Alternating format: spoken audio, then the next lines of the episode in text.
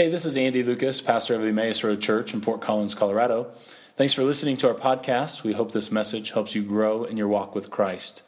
If you'd like to support this ministry, visit theroadfc.org and click the giving link. Uh, I want to start off just by reading our passage of scripture this morning. That's in John chapter 12. So I'll give you just a second to turn there, John chapter 12. It'll also be up on the screens. Uh, and I'd like to invite uh, those of you who are able to stand for the reading of God's word. Uh, after the reading, I'll say, This is the word of God for the people of God, and then I invite you to respond with thanks be to God. So those, go ahead. That's all right. You can stand. Now's the time. All right, uh, I'll be reading out of John chapter 12, the first 11 verses. It says this Six days before Passover, Jesus came to Bethany where Lazarus lived, whom Jesus had raised from the dead. Here, a dinner was given in Jesus' honor. Martha served while Lazarus was among those reclining at the table with him. And then Mary took about a pint of pure nard, an expensive perfume. Uh, she poured it out on Jesus' feet and wiped his feet with her hair. And the house was filled with the fragrance of the perfume. But one of the disciples, Judas Iscariot, was, uh, who was later to betray him, objected. And he said, Why wasn't this perfume sold and the money given to the poor? It was worth a year's wages. Now, he did not say this because he cared about the poor, but because he was a thief. And as keeper of the money bag, he used to, he used to help himself to what was put into it. Uh, leave her alone, Jesus replied. It is intended that she should save this perfume for the day of my burial. For you will always have the poor among you, uh, but you will not always have me. Well, meanwhile, a large crowd of Jews uh, found out that Jesus was there, and they came not only because of him, but also to see Lazarus, whom he had raised from the dead. And so the chief priests made plans to kill Lazarus as well. For on account of him, many of the Jews we're going over to Jesus and believing in him. This is the word of God for the people of God. All right, you may be seated. On a hot uh, summer evening this past July, a few friends and I headed to Denver for a concert. Uh, I love music. I love to discover new music. I love to return to old favorites. Uh, but if you know me, you'll know that one of the bands that I haven't been able to shut up about over the past few years is the band called Loud Harp. Uh, Loud Harp was playing a, a, concert in Denver, and so I gathered some willing friends to go with me. Uh, the venue for the concert was uh, called the Bellwether on Colfax Avenue. Uh, the Bellwether is an interesting place. it's a combination coffee shop slash whiskey bar uh, slash men's clothing boutique slash barbershop. Uh, or, if that was a little bit confusing, to state it more clearly, this is Hipster Central, uh, right in the middle of Denver. So, upon arrival to the Bellwether, I wish that I had worn the tightest pair of jeans that I own and my fedora hat, but instead I was wearing cargo shorts and sneakers and really feeling quite out of place. Uh, well, we, show, we showed up at the Bellwether at 7:55 for an 8 p.m. show, we looked around the place. There was no stage. Uh, there were no guitars set up in a corner with a few amps. Uh, there was no sign of a concert happening anywhere. Uh, but there were a few dozen people standing around looking really, really confused, just like we were. At about 8.05, the owner uh, makes an announcement that uh, he was going to begin taking tickets. And so uh, what happens is he opens this, this portal to Narnia, or the door to the basement. Uh, so he opens, he opens this door down to the basement. Uh, we get our hands stamped.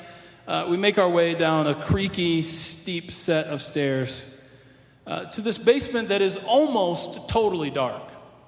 Uh, there it has maybe three or four Edison bulbs. You know what Edison bulbs are? Edison bulbs are a lot like the bulbs that are above you now, where you can kind of see the, the light filament burning. Uh, they have maybe three or four Edison bulbs that light up the entire place, and, and so it is almost completely dark. But in the corner is signs of hope for a concert. It's a small setup of amps, guitars, and other instruments, a drum set. Uh, there were no chairs, no seating of any kind, and so clearly this was going to be a standing only event. And so, given my love for loud harp, uh, we make our way right to the front. And since there are no stairs and, and no stage and no chairs, uh, then we camp out literally about three feet uh, from the, the microphone of, the, of where the lead singer will be. And so uh, this, was, this was an intimate concert, to say the least. I, I, literally could have reached out and, and uh, adjusted his glasses if he needed it. Uh, we were just that close. So, so after we get there and they, they kind of let uh, all of the folks in, uh, the owner uh, comes back and, and, goes to the front there, and he came, came up and, and welcomes everyone by saying uh, something a bit like this. He says, Hey, everyone, thanks for coming. Uh, and even though the Bellwether is a coffee shop slash whiskey bar slash men's boutique slash barbershop, uh, what we really want to be is a refuge for the complicated. Uh, and I thought to myself, imagine the irony of, of that statement right there. Um, he said, but today, today, like tonight, we're really, this is my hipster voice, by the way. Uh, today, we're, we're really glad to welcome Loud Harp. Uh, I don't know about you guys, but Loud Harp music is so beautiful, it makes me cry. And so, anyone who wants to hang out with me, uh, you can find me in the back crying and taking shots. Um, and then he says, So, anyway, I'm, I promise you, I'm not making a bit of this up. He says, Anyway, we are so effing glad that you're here. uh, to which me and my friends were like, I think tonight is going to be awesome, you know? Like, but I have to tell you, I have to tell you, what followed uh, in the basement of the Bellwether was absolutely the most beautiful, inspired, God ordained times of worship that I have ever experienced. Uh, there were 76 hipsters and the four of us absolutely singing our lungs out to God. It was just this amazing time. Uh, but I have to tell you a couple other details about this night. Uh, even though it was just this amazing, like, evening of worship, uh, the, I, I, don't, I don't know if I'll ever forget it. I don't know if I'll ever forget the, the setting, the, uh, the, the gathering space, the, the way in which the Holy Spirit showed up that night. Uh, but this was really despite the fact uh, that it was so hot in that basement that all 80 of us were absolutely drenched in sweat, and the whole place just reeked of BO. I mean, it was just like, it was so phenomenally hot that it was just one of those things where it was like, you, you had to just, the only way to get past the heat was to embrace it. You were just like, I have to let the heat in and just get over it because it is a sauna in here, and I am literally going to drench my clothes with sweat. Let's embrace it and allow the Holy Spirit in. And, and so the Holy Spirit showed up despite being really uncomfortable, and it was also despite of something else. Uh, it turns out that my favorite brand, Loud Harp, is really, really awful at song transitions. Uh, their, their records are just like this, this beautiful move of, of ambient rock, one song to the next, just this seamless, beautiful thing. But when you play it live, they can't do it. It's just like, it's really funny. Here's these like really great professional musicians who cannot transition from one song to the next to save their lives. And so, like, after a song, like, just this, we're singing along. It's this great, you know, they're like all my favorites. And so, just singing along, and then it just would end, and they'll say, and then they would just call out the awkwardness, and they would say, All right, everyone, just like imagine this really smooth transition to the next song. And then they, they would turn to each other and they're like, um, Do you want to play the song Emmanuel next?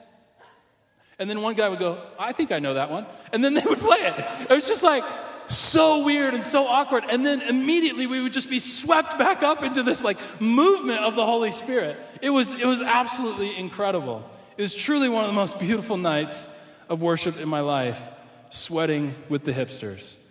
Um, this is in sharp contrast to what has come to be known in the church as worship culture. Uh, worship culture is, is, largely has a message uh, to share with the church, and that message largely is if you want people to worship, you have to make sure uh, that the room is comfortable. Uh, find that fine balance between not too hot but not too cold. Uh, just find that, that perfect balance of, of, once you get a crowd gathered, that everyone is going to be comfortable because the Holy Spirit can't show up if people are sweating.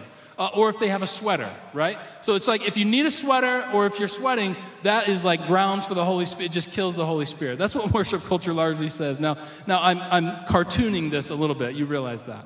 Uh, but it also, worship culture says you need slick transitions between songs and you need visuals to match the music and you need all of this stuff. And, and if you go to a, an arena show of, of a popular worship band, this is precisely what you will get. Uh, worship, uh, you'll get these slick transitions, all the visuals, the room will be nice and comfortable. You'll have all of those things, all of those pieces put together. And, and worship music actually has become its own genre that has revitalized and in many ways rescued the Christian music industry, right? Uh, songs that are not uh, church appropriate, like what we loved in the 90s with DC Talk, just don't make it anymore. You have to be able to sing along and worship God. I promise there's a point in all of this. I don't want you to mishear me. I, I don't think there's anything at all wrong with slick production, lights, and, and visuals or arena shows. Uh, but, but rather, my experience in the basement of Bellwether uh, got me asking some really important questions. Uh, really important questions like what is worship? And in particular, what is worship that it can actually happen in the arena with, with high degrees of production, but it can also happen in a barely lit 120 degree basement? Like, what is the nature of worship that it can happen in both of those spaces uh, that's an important question. And the answer, I think, for us this morning and what I want us to consider for our time together is I think worship happens whenever and however we ascribe worth to God. That, that worship at its core, uh, I submit to you that one way of, of thinking about worship uh, as, as, a core belief or, uh, or defining it is worship, quite simply, is ascribing worth to God. And of course, music is one of the most beautiful, most natural ways to do this. And we have a built in opportunity week after week in our services to worship God through the gift of music. But of course, worship as ascribing worth to God can happen in any number of ways throughout our life and throughout our week. And so I, I want to return us then back to the story of, of Mary in, in the house of, uh, in, their house in Bethany. Mary pouring perfume on the feet of Jesus and then wiping it off with her hair. Uh, this story is told in such a way that it is meant to come across as a bit shocking. Uh, there are elements in it that are, that are meant to uh, shock not only those who were there and experienced this, but also those who are reading it as, as kind of like, whoa, what, what is going on? Uh, but, but I want to point out to you that the, the shocking part of the story is not so much that a disciple is anointing the feet of her teacher. In fact, that's actually rather common and would be expected for a disciple to wash the feet of, a te- of, of, a, of their teacher or of their rabbi.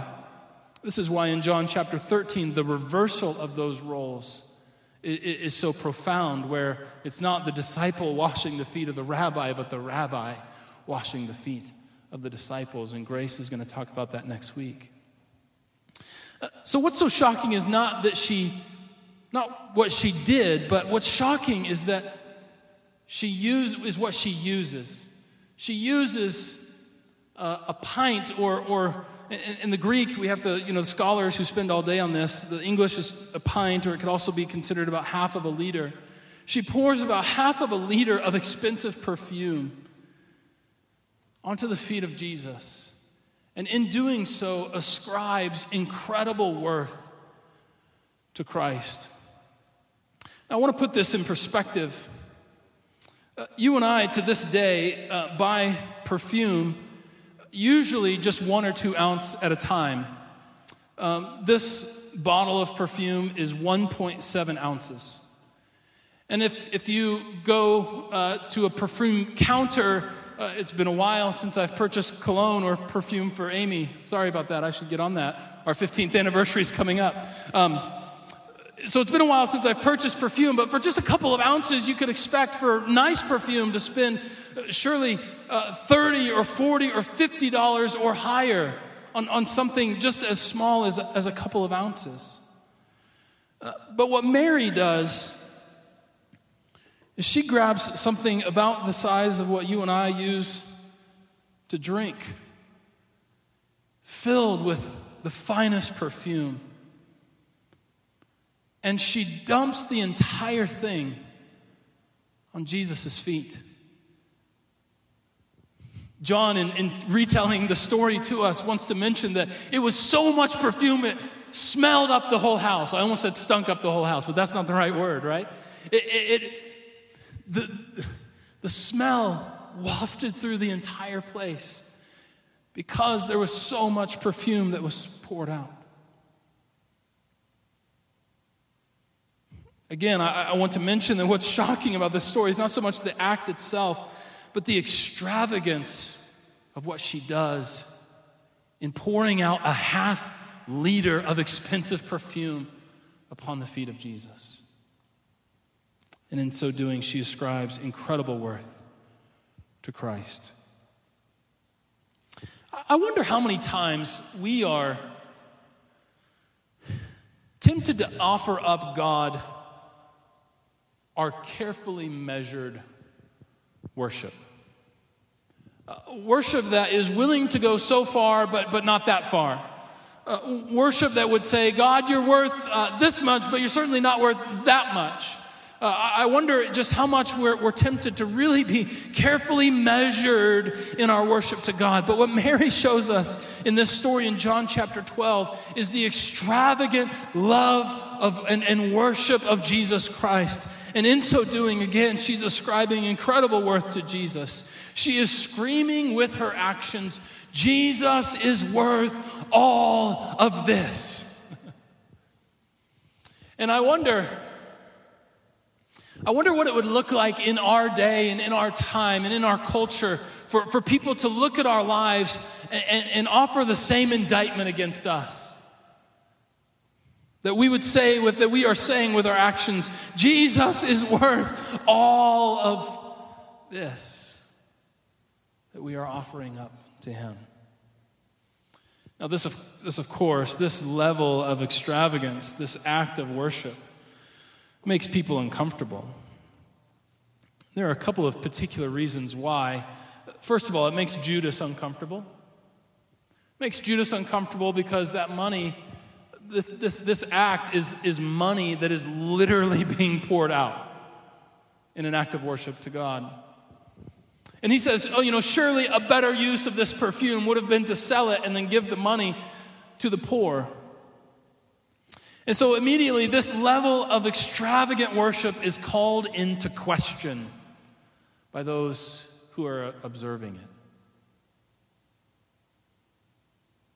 Behind the attitude behind the question is, is one of, oh, come on, surely this is not necessary. There, there are certainly more measured ways that we could go about this. There are smarter ways that we could go about this.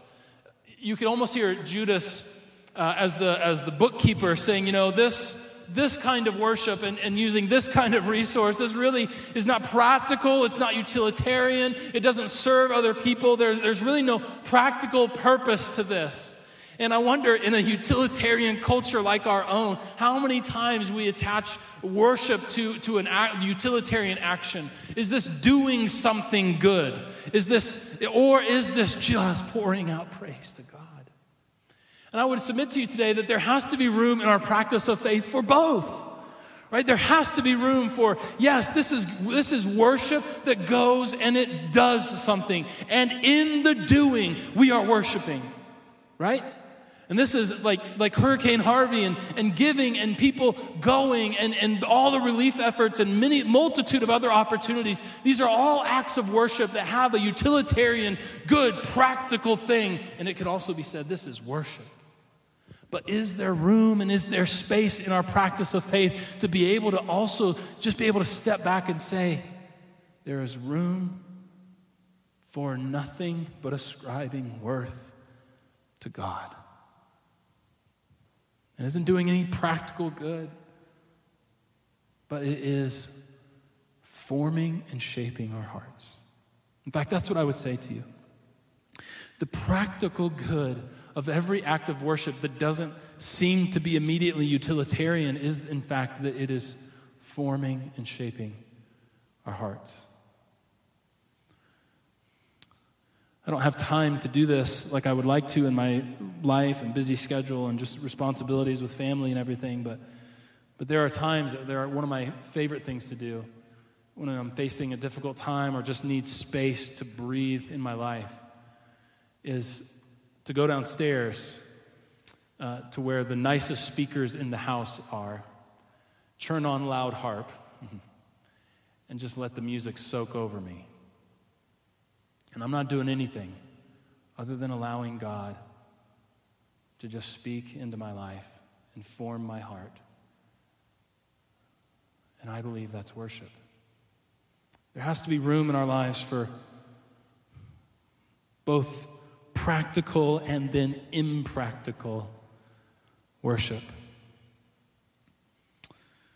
But according to Judas, there's much far better things that could be done. This could have been sold and given to the poor. And so he calls this extravagance into question. And Jesus' response is actually really interesting because he has spent his entire ministry uh, teaching about and emphasizing the importance of caring for the poor, looking after those uh, in, that society has pushed to the margins or giving voice to the oppressed. And yet, then he says, now in one breath, he says, you know, the poor are always going to be with you. Uh, but I won't. And so this is okay. And, and on the surface, it seems to be that Jesus is actually contradicting himself or his entire ministry of saying, you know what, the poor will always be with you, but I won't. So this kind of extravagance is okay. But, but what, he's, what he's, of course, alluding to is his death. And I would submit to you this that in a very subtle way, what Jesus is doing is he's recognizing that it is his death that will begin to put the world back to right.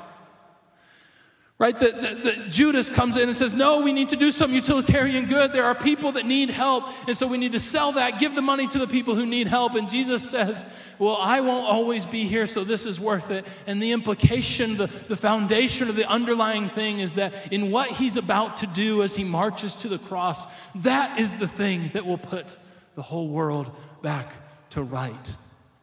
Now, of course, us living on, the, on this side of Jesus' death and resurrection, we have a, a responsibility and a privilege to kind of live in both of those realities and those tensions of being able to worship the God who has made all things new through his death and resurrection, and then yet participate with the work that needs to be done, right? And so we live in sort of this constant push and pull uh, uh of praise and worship to the God who has sealed the deal. All things are made new, sin and death are defeated. And yet we look at our broken world and we say, man, there's work to do, right? And so we live on this side of the death and resurrection of Jesus, we live in this push and pull. But I want to submit to you that all of this then is learned in a setting where extravagant worship is called into question.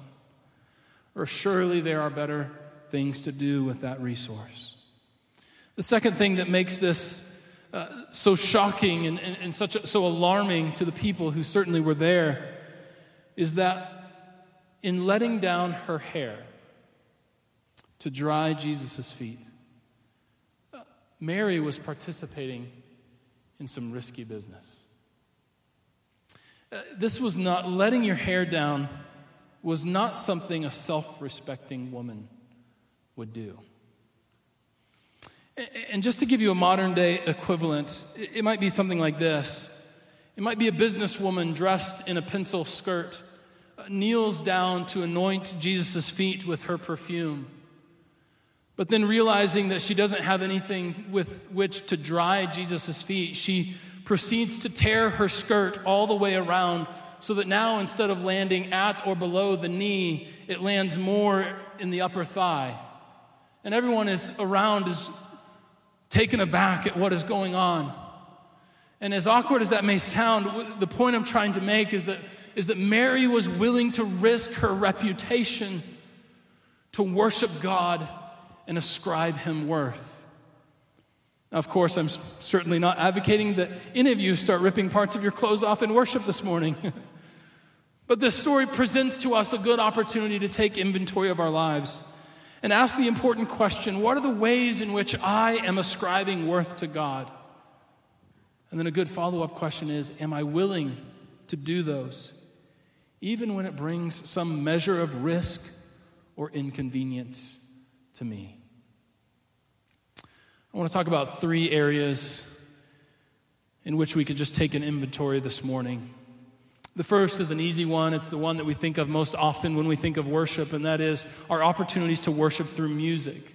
Uh, oftentimes in, in, our culture, particularly in church culture, worship is, is really a synonym for music. And, and, and those of us, uh, those of us who are pastors and leaders are always trying to break us out of the understanding that, that music is much, or, or worship is much bigger than that. Uh, but that being said, music is something that speaks to our culture. It, it's, a, it's a universal language that just touches our, our heart and our soul at a level that few other things, uh, few other things can do. You know, several hundred years ago, it was a poem that moved people to tears, uh, but now it's, it's music. And so we use music as this beautiful opportunity to worship God. It's such a gift because it moves us. It's natural for us to engage in ascribing worth to God through music. And so my encouragement to you in taking inventory of your life today is, is to come each Sunday morning as we gather to take advantage of the opportunity to worship God through music.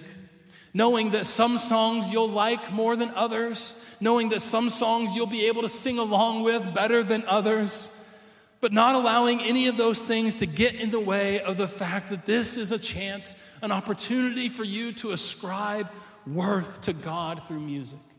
If nothing else, if you hate the tune, if you, hate, if, if, you, uh, if you don't like the volume, whatever it is, whatever it is that you may not like about the song, then just focus on the lyrics and allow them to connect to your heart and to your spirit.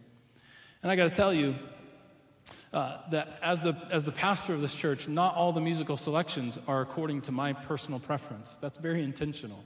We sing songs that I don't like. I drum to songs that I can't wait until they're over. Uh, and that's because this isn't just about a single personality sort of spewing out what I prefer for music, but, but rather it's this, it's this recognition that all of us have different musical tastes, and at some point we hope to connect to all of those different or most of those different tastes as best as we can. And so let's come each Sunday morning ready to worship God, to come and declare through lyrics that God is good and that He has blessed you. And if that isn't where you're at today, then you come and you sing to aim the desire of your heart to his kingdom and to remind your heart that he is good and he is ever present. That there could be something very healing about going through a time of, of pain and difficulty, coming to church and singing a song of praise and worship. That can be a healing movement and a healing action of aiming and directing our hearts and reminding us that God is good. But guess what? Occasionally, we'll also sing songs of lament or confession that might hit you right where you're at. And the point is, is that during our gathered times, we have great opportunity to come with a heart ready to ascribe worth to the God who is worthy. Amen? The second area I want us to just take inventory of this morning, real quickly, is, is that of our time. Uh, if someone were to look at your schedule and your habits, would they see from those things that you hold, that, that God holds high worth and value in your life? Uh, that question is challenging, isn't it? If someone were to look at your schedule and your habits, would they see that God holds high worth and value in your life? Uh, another way of, uh, uh, of saying that is if someone saw our habits, uh, do our habits ascribe worth to God or do they ascribe worth to self or uh, to our image or to fitting in. If someone knew our entire schedule, would our routines and our patterns, would they demonstrate that we are engaging with God in meaningful ways? I think that's a difficult question, but the thing about time that, that uh, makes it different from all the other resources is that we all have an equal amount of it. uh, none of us have more time than the other. We're all given the same amount of time. And I, I just want to encourage us to take inventory. Does the way in which we spend our time, the patterns, the routines that we participate in, uh, do they ascribe worth to God? Because I think our time is a great resource, God given resource. And we want to use it to offer up extravagant worship to the King who is worthy. The third area that I want to ask, basically the same questions, is in relation to our money and our resources. Because that, that question could also just as easily be asked of our money as well. If someone were to see your account activity, would it be clear that God is a high priority in your life? Or would your love for God largely be absent uh, from the habits of how we spend, use, save our money? You know, these are difficult questions, and the truth is, is that to engage with them faithfully and seriously will take time and lots of personal reflection, but it is well worth the work to do so. And so on this Labor Day weekend, uh, I just want to encourage us that it's, it's a good thing to, to occasionally just take inventory uh, and, and see that the core idea of worship in all of our life, in every area of our life, is ascribing worth to God. The last thing I want to do today, and the last thing that I hope that I've done today, is, is to induce guilt. Uh, I, I, certainly don't want to do that. I, rather, I want to just encourage us to engage with God, to take inventory of our lives in the same way that you would take inventory of your life at the turn of a new year, or in the same way that an employer would have a, an annual review or evaluation. It's good to every now and then just check in. And if in checking in you feel the Spirit of God telling you that there are some things that are out of whack, uh, I got to tell you, I'm not, I'm not here uh, to tell you what to do. I can't tell you what to do. I'm not going to tell you how to, you should be spending your time or what changes need to be made in your budget, but rather I simply want to encourage you as your pastor to listen to the Holy Spirit and respond in obedience, to ask these difficult questions, to take inventory of your life and then respond in obedience to Him. And then, real quickly, the final thing I want to mention about this story is that when Jesus says this, he says it was intended that she should save this perfume for the day of my burial. This is a rather cryptic statement. Uh, the way it's formulated in Greek is unclear, and so the variation, the, the translations vary widely because we're just like, what exactly is Jesus saying here? Because on the one hand, it seems that Jesus is saying that Mary should not have done this. She should have waited until after his death and then anointed his, his body with the perfume. But on the other hand, with Jesus' statement, it, it appears that Mary, whether she knew it or not, was unknowingly preparing Jesus' body for burial. Because after all, the events of Jesus' death would take place so quickly that there really wouldn't be time for that later. There wouldn't be time for this preparing. And so, however we take it, this, this story is, is littered with foreshadowing of Jesus' death. Just over and over and over again, what Jesus wants to, us to see in this story is that this act of worship is intimately tied to this, this, this foreshadowing of his death. And so I simply want to say what I've already alluded to this morning, and that is that those of us who live on the other side of Jesus' death and resurrection know that it was this act more than others Jesus' death and following resurrection. It was, it was that act more than any other that makes Jesus worthy of our worship. This is why we wear crosses around our necks and why we put them in the center of our sanctuaries. Uh, the reason that I drum behind a cross is because we want the, the cross to be central to everything that we do and everything that we are. In fact, it, it would make all of you feel really awkward, but, but more appropriate theologically would be to bring the cross and put it right about, right about here in the middle of the room. And so, that central to our worship gatherings is not any particular personality up front, the person singing or playing or speaking, but central to our worship gatherings would be Jesus Christ crucified and resurrected. The center of our worship and the very thing that makes this God worthy is, in fact, what we remember as we look and as we gaze upon the cross. We remember then the God who is love saw fit to enter into our brokenness, and then through his own death and resurrection has led us to new life. Amen? What that means then is that every time we come to the Lord's table to remember his death and his resurrection, we are in fact proclaiming to the world there is another way. And this way is not paved with hate and violence, but rather this, this way is paved with love, forgiveness, and immeasurable grace. And so today, as we gather around the Lord's table, may we see it as an act of worship, ascribing worth to God, but also declaring that there is a way in which we can walk. There's new life made available to us that is defined not by our vengeance, not by our lines that we draw between one another, but a way that is paved with love and defined by grace. And so let us come to the table today with glad hearts, hearts full of thanksgiving and worship, recognizing that God is, in fact, worthy of all of our praise and all of our worship. Amen? Amen. Let's say a word of prayer, and then I'll give us some instructions for gathering around the table. Heavenly Father, today we are so thankful uh, for your love and for your grace for your death and for your resurrection. And God, today we want to respond with worship.